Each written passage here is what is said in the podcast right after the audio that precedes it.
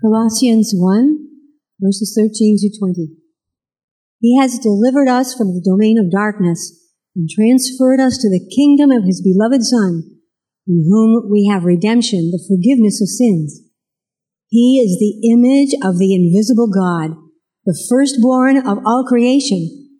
For by him all things were created, in heaven and on earth, visible and invisible, whether thrones or dominions or rulers or authorities, all things were created through him and for him. And he is before all things, and in him all things hold together. And he is the head of the body, the church. He is the beginning, the firstborn from the dead, that in everything, everything he might be preeminent. For in him all the fullness of God was pleased to dwell, and through him to reconcile to himself all things, whether on earth or in heaven, making peace by the blood of his cross. Let the Lord bless reading of his word. You hear it said a lot that 2020 is a rough year. There's a lot of problems. And sometimes you hear it said there's some kind of unprecedented level of difficulty in the world.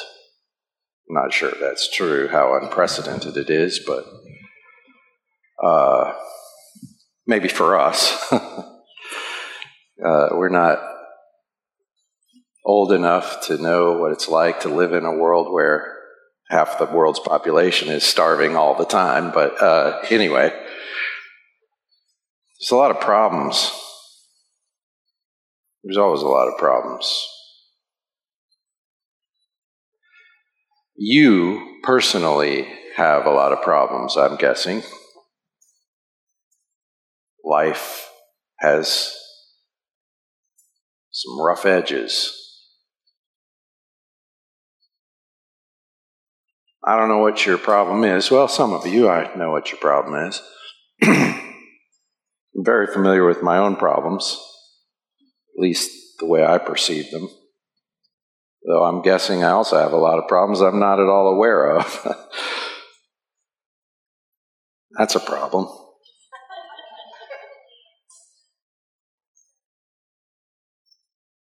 I'd like to propose something to you this morning to think about. And that's this whatever your problem is, whatever your problem is, Maybe I should say whatever your problems are. But whatever your problem is, your problem is inadequate attention to Jesus.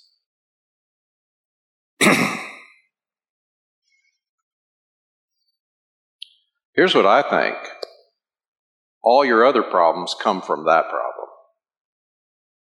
Somewhere, sometime, some point in human history, the only reason we have problems at all is that problem. I'll talk some more about that as we go.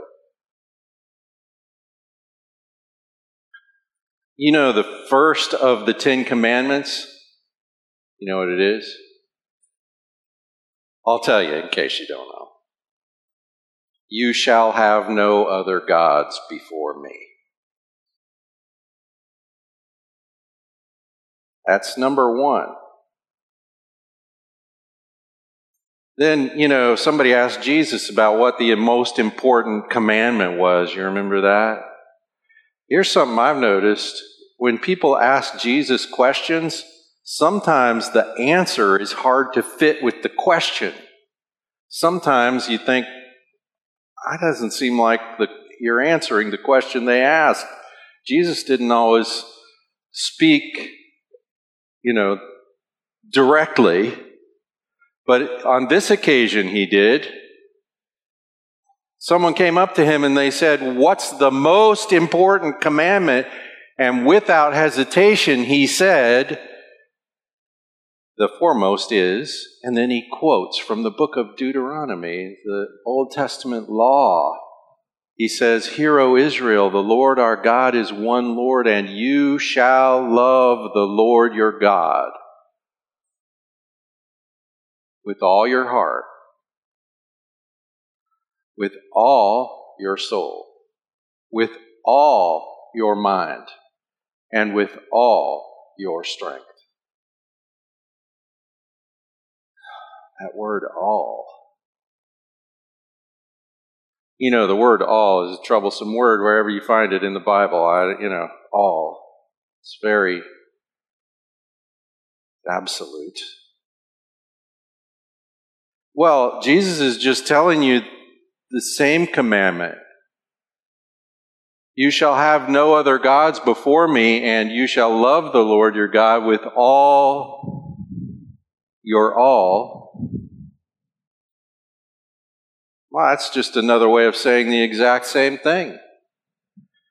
You know, when I was a kid, I went to summer camp, and, you know, summer camp, you always got revived. I don't know if you have that experience, but the preacher would, you know, get on you and point out to you what kind of a sinner you actually were, and you'd have a moment of honesty, and he'd ask you questions like, Is Jesus number one in your life? You ever get asked that question? It's the same question. Is the Lord first? Does he have first place? Do you love him? Jesus, you know, Jesus said many, many pesky things. Like, if you don't love me way more than you love any other important thing or person in your life, you're not worthy of me. Who can say that sort of thing? God.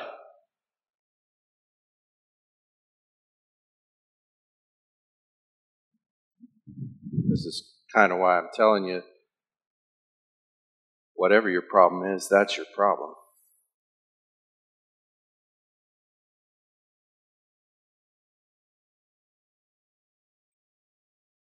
Jesus said, uh, Father, the hour has come. Glorify your Son, that the Son may glorify you, even as you gave him authority over all flesh, that to all whom you have given him, he may give eternal life. This is eternal life. Jesus is about to tell you, Jesus now is about to tell you what the definition of eternal life, that they may know you, the only true God, and Jesus Christ, whom you have sent.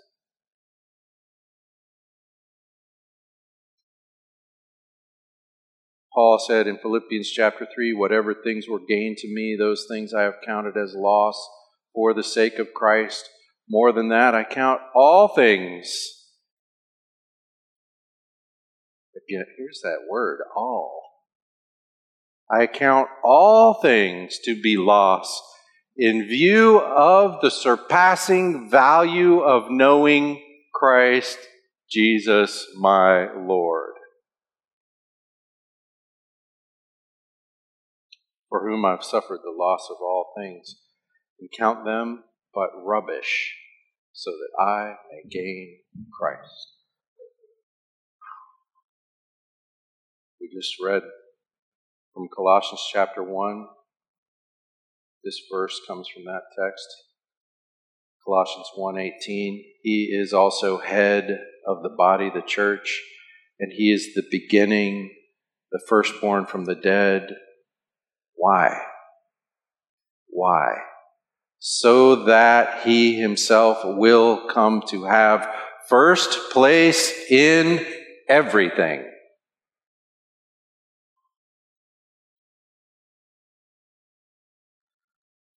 So here's the question Does Jesus have first place in your life?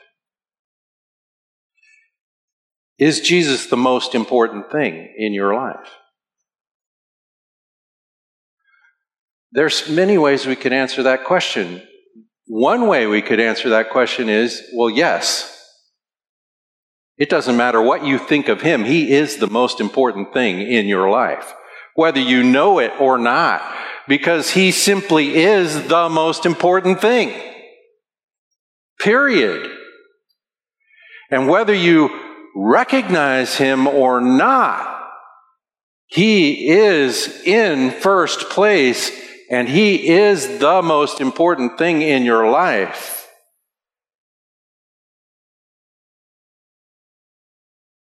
In fact, saying it that way is a little backwards. Because Jesus is not a thing in my life. I'm a thing in his life.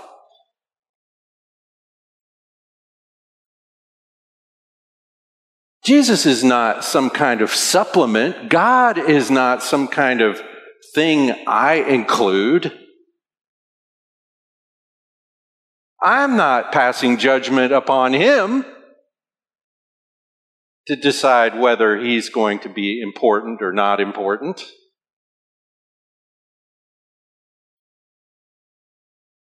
He's the King of Kings, the Lord of Lords. He has indeed the man Jesus, this verse in Colossians tells us, says he has earned the position of first place in everything. And of course, as the eternal Son of God, he's always been in that position. So that maybe we should rephrase the question Am I living in a way that recognizes that reality, the total supremacy of Jesus Christ? I giving him the attention he deserves? And when I ask the question that way, then the simple answer to the question is obviously not. So the first obvious answer to the question is of course he is. He's first place in everything, no matter what anyone thinks of him. He just is. He's God of gods, eternal Son of God. Jesus Christ is Lord.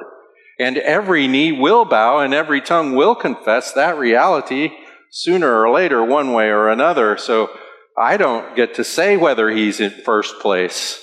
He just is.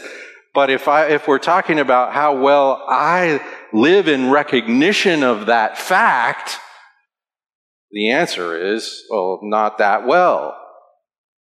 I don't love him with all my heart, all my soul, all my mind, all my strength.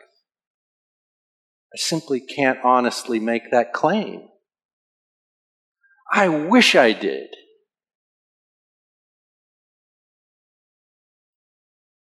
Because he simply is worthy of that level of my affection.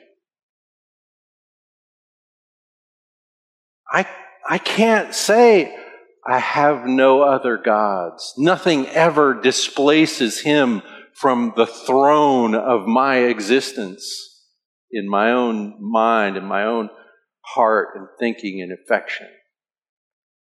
If I think about heart, soul, mind, and strength, I go after other things. I can be distracted by flashy toys, by other relationships. And I'm not unique in this. Scripture says this is everyone's condition.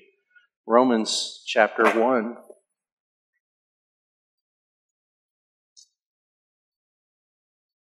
Thank God for the honesty of the Word of God. Thank God that the Word of God does not leave you alone in this desperate condition.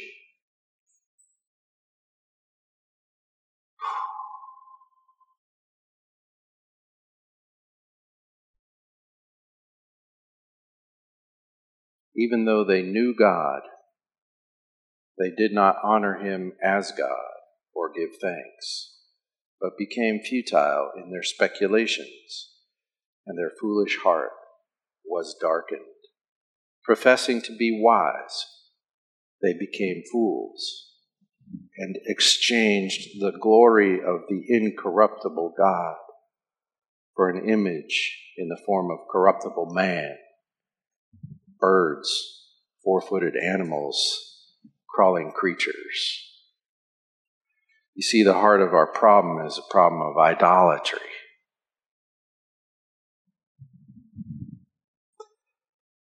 It's the condition of all humanity.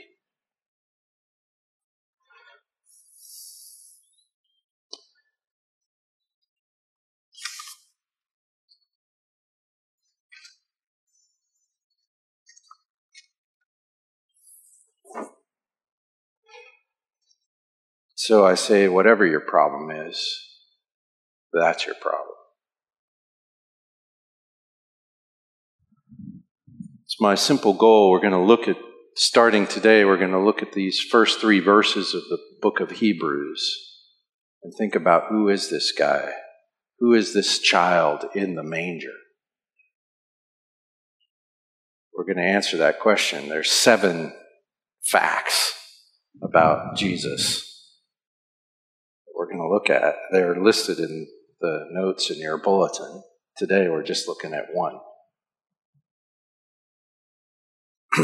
Seven things about that baby that require our attention and our admiration, our worship. So let's just read it. Hebrews 1.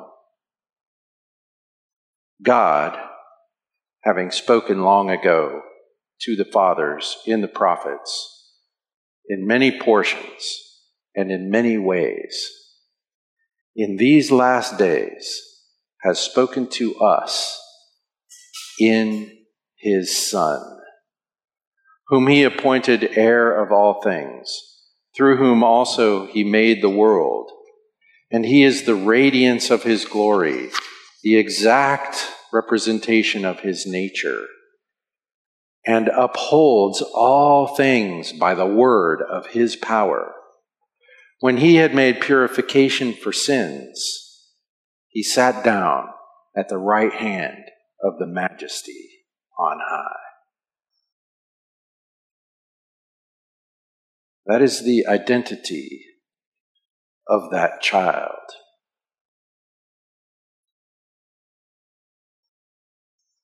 So, first thing we want to look at today is this that little infant, born more or less outdoors, and because no cribs were available, he was laid in an animal feed box.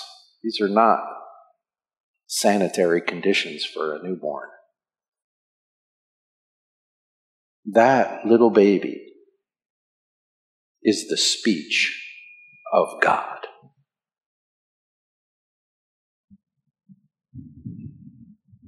If we ask the question, what does God say? The answer is that child. The answer is Jesus. Jesus is what God says. As we have seen in the book of John, as we've studied, Jesus is identified as the Logos of God, the, the Word of God. the Word of God is literally personified in the child, in the manger, that grows into the man on the cross, resurrected, ascended, seated, as we just read, at the right hand of the majesty on high. He is the speech of God.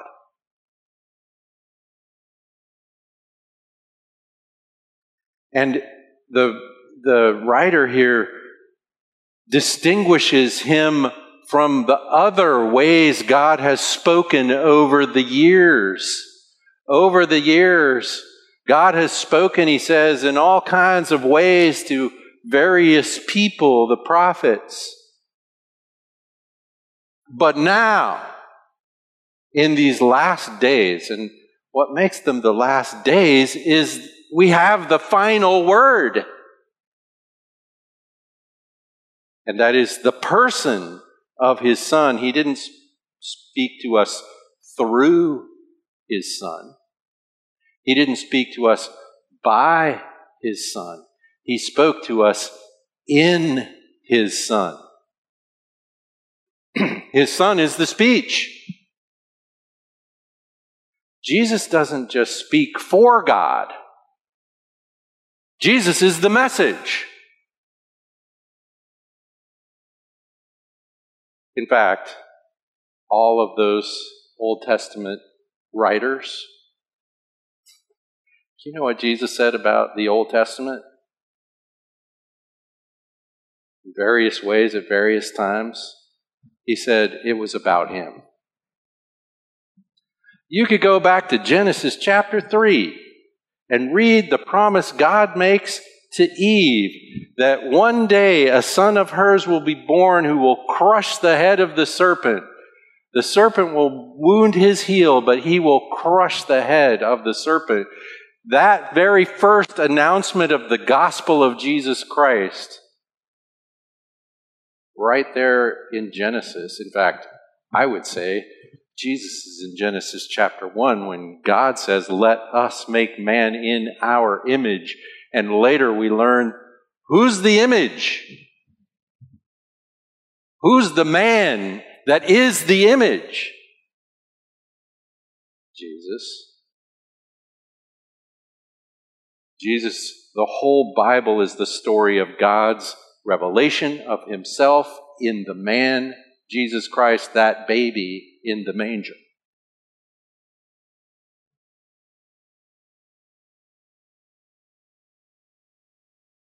Jesus said, if you believed Moses, you'd believe me because he wrote about me.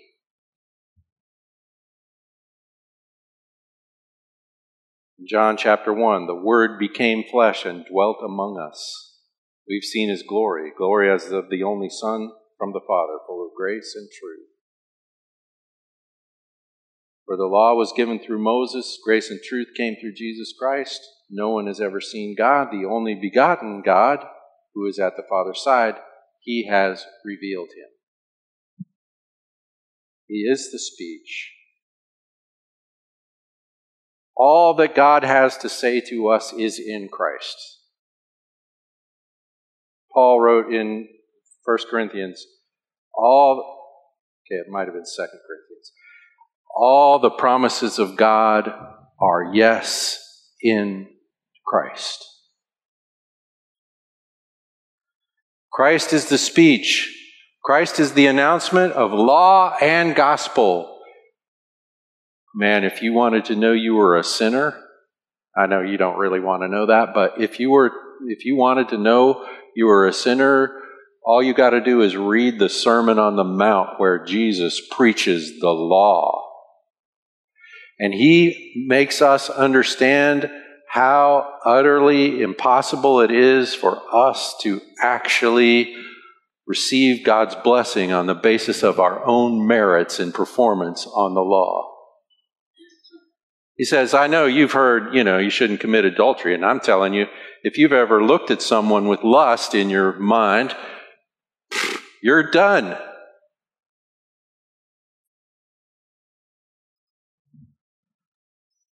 John 14, Philip says to Jesus, Lord, show us the Father. It's enough for us. Jesus says, Have I been with you so long and you still don't know me, Philip? I think, wait a second, he didn't ask about you, he asked about the Father. Whoever's seen me has seen the Father. How can you say, Show us the Father? What do you think I've been doing all this whole time, Philip? I've been showing you the Father. I am the speech of God. Peter writes, To this salvation, the prophets who prophesied of the grace that would come to you made careful searches and inquiries, seeking to know what person or time the Spirit of Christ within them was indicating as he predicted the sufferings of Christ and the glories to follow. The Old Testament is about Jesus. It was revealed to them that they were not serving themselves, but you, in these things which now have been announced to you through those who preach the gospel to you by the Holy Spirit sent from heaven, things into which angels long to look. Therefore, prepare your mind for action. Keep sober in spirit. Fix your hope completely on the grace to be brought to you at the revelation of Jesus Christ. In Galatians chapter 3, we read that uh, God preached the gospel to Abraham. That's the expression used. Galatians 3 8. God preached the gospel to Abraham, the gospel of Jesus Christ, when he said, In you, all the nations of the world will be blessed.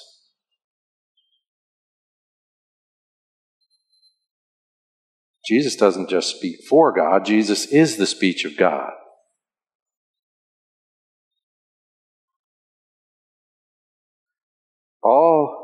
Theology is Christology. That means to know about God, you've got to know Christ. The only way to know God is to know Jesus. Jesus himself said that, John 14, 6. I am the way, the truth, and life. No one comes to the Father except through me. And to know Jesus is to hear from God. Who's that child? Who's that child? If we ask the question, what does God say? The answer is in the manger.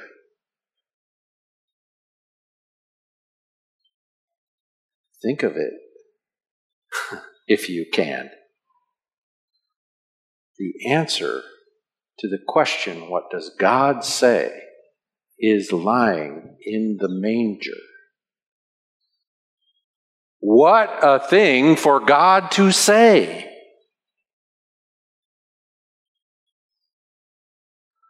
What God says is, I will lie in a manger for my love, for my love of my creation in humanity.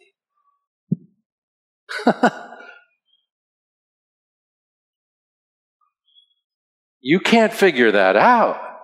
That is beyond sense. What a thing for God to say. Jesus, the man, the incarnate Son of God. The Son of God is incarnate.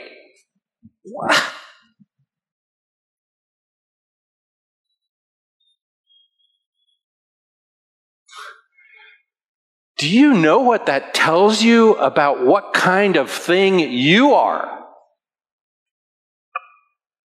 A human being. Do you know what that tells you about the significance of the human creation that God Himself can be one?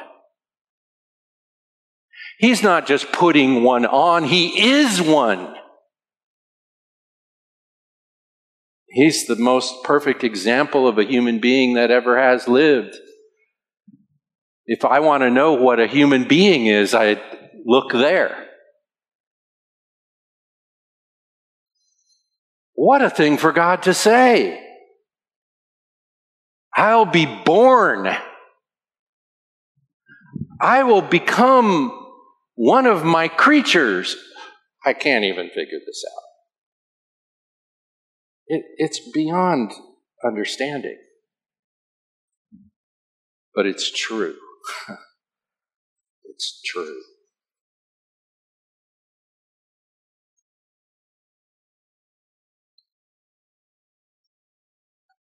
So, what do you do with that? Well, in Hebrews, the writer of Hebrews answers the question what do you do with that? when he gives us this list of things that tell us who Jesus is, and the very the goal of the whole book of Hebrews is, hey everyone, your problem is you need to pay attention to Jesus. And if you're thinking of leaving the fellowship of the church because of some persecution that might happen to you, then you have forgotten who Jesus is. And the thing you need is to remember Jesus. In chapter 2, verse 1, he says this We must pay much closer attention to what we have heard. what have we heard? The speech of God. God has in these last days spoken to us in His Son. We must pay much closer attention to what we've heard so that we don't drift away. In chapter 3, he says, Consider Jesus. When the writer of Hebrews gets around to giving us some commandments, this is the nature of his commandments. Later on, he says, uh, Let us hold fast the hope of our, the, the confession of our hope without wavering. Let us fix our eyes on Jesus, the, the institution tutor and the completer of our faith.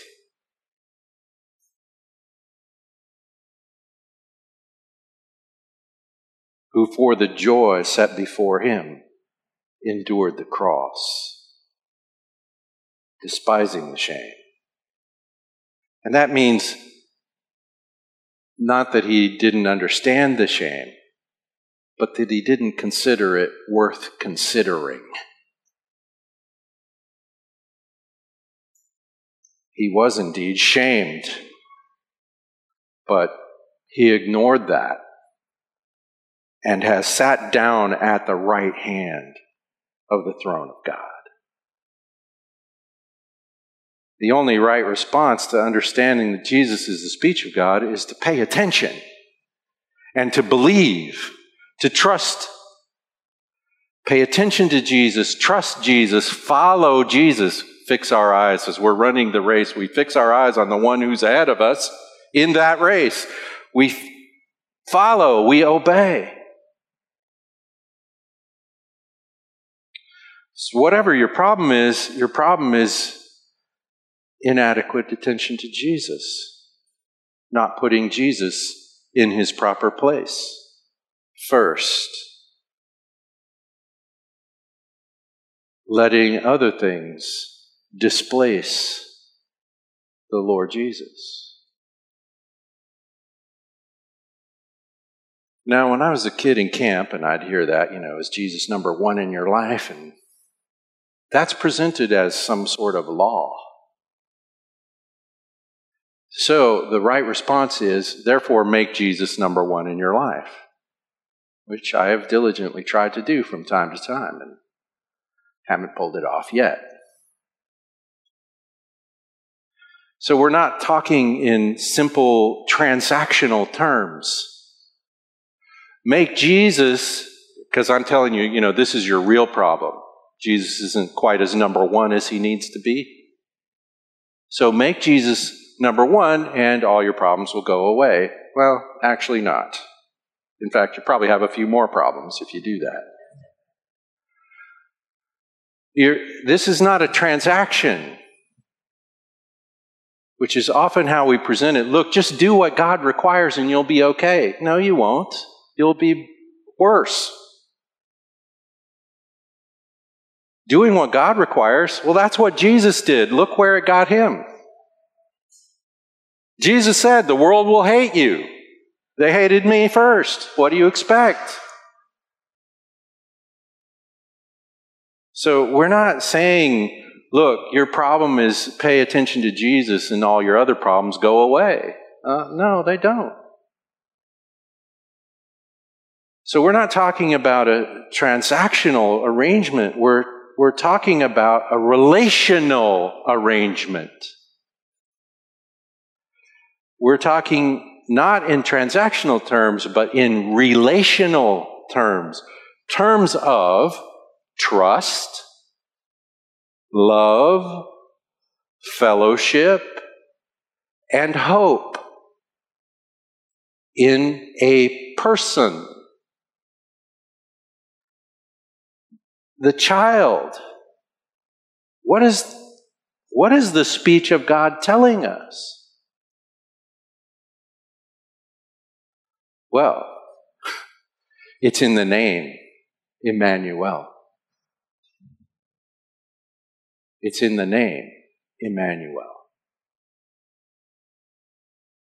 It's in the name Yeshua, Jesus, Joshua, Savior. Is what that name means.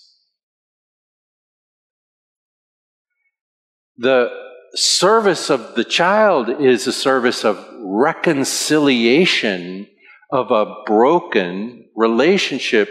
Our problem is we've turned away, and the child will bring us back.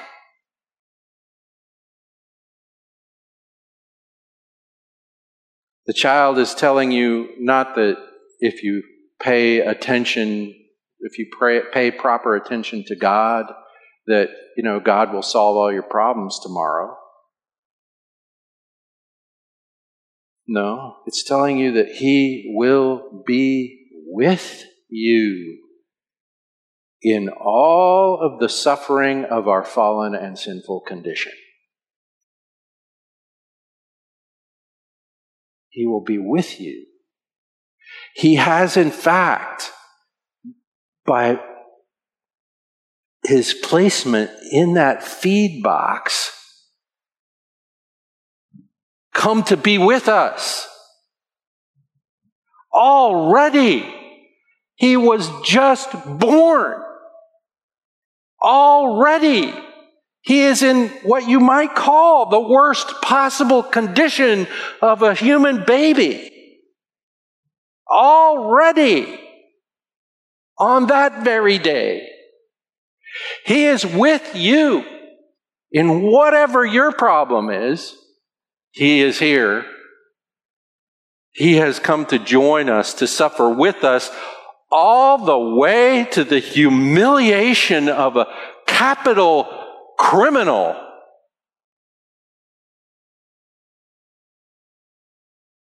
All that way. There's nothing about our condition that he doesn't understand.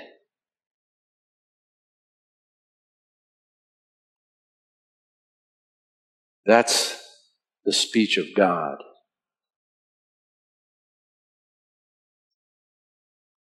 And we want to relate to God on some kind of legal transaction, like, okay, just tell us what to do, we'll do that, you'll be happy with us. Great.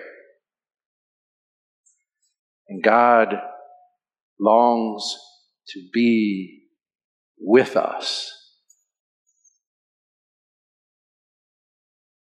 That is not the same thing.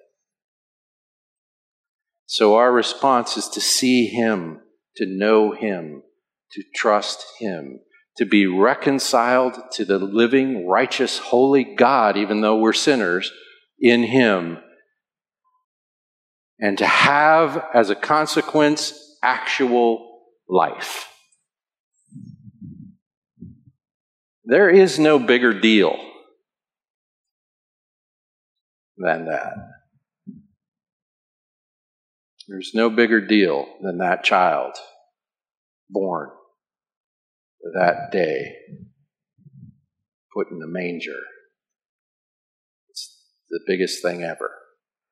That's what we're celebrating in Christmas. That's what the world is accidentally celebrating in the Christmas holiday.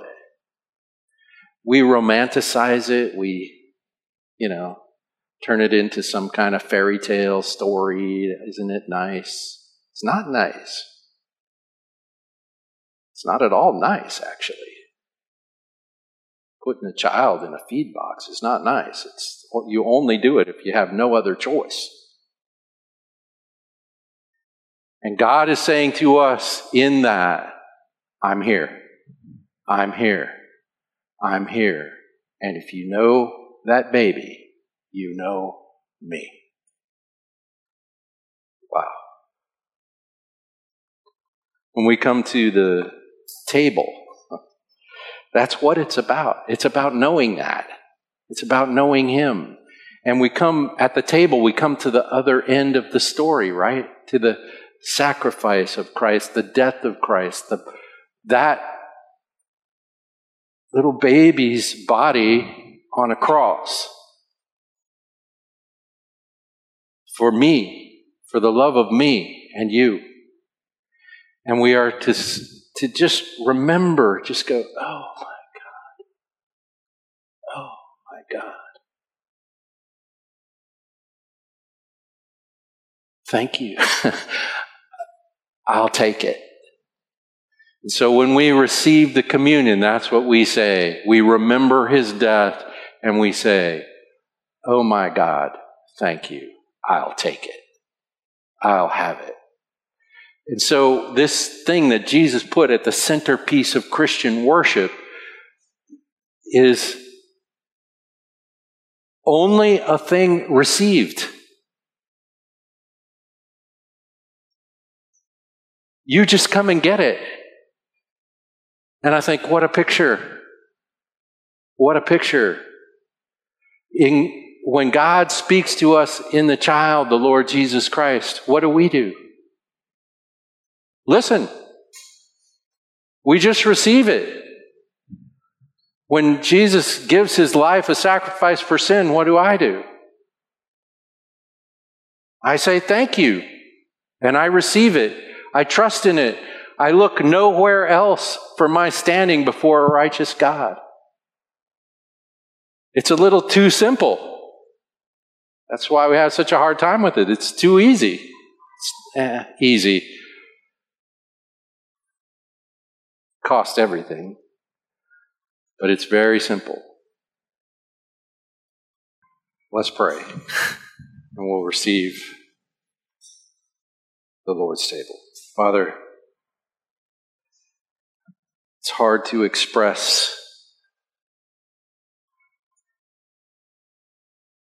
It's hard to get our minds around these things. How can the Son of God be one of us, a little baby? Oh Lord, uh, thank you that you just you just didn't leave us when we left you. Thank you for sending Christ, for his sacrifice that makes us whole. Lord, our hope, as Peter says, is entirely fixed on that day when he will be revealed to us again in person. We thank you for these things. In Jesus' name, amen.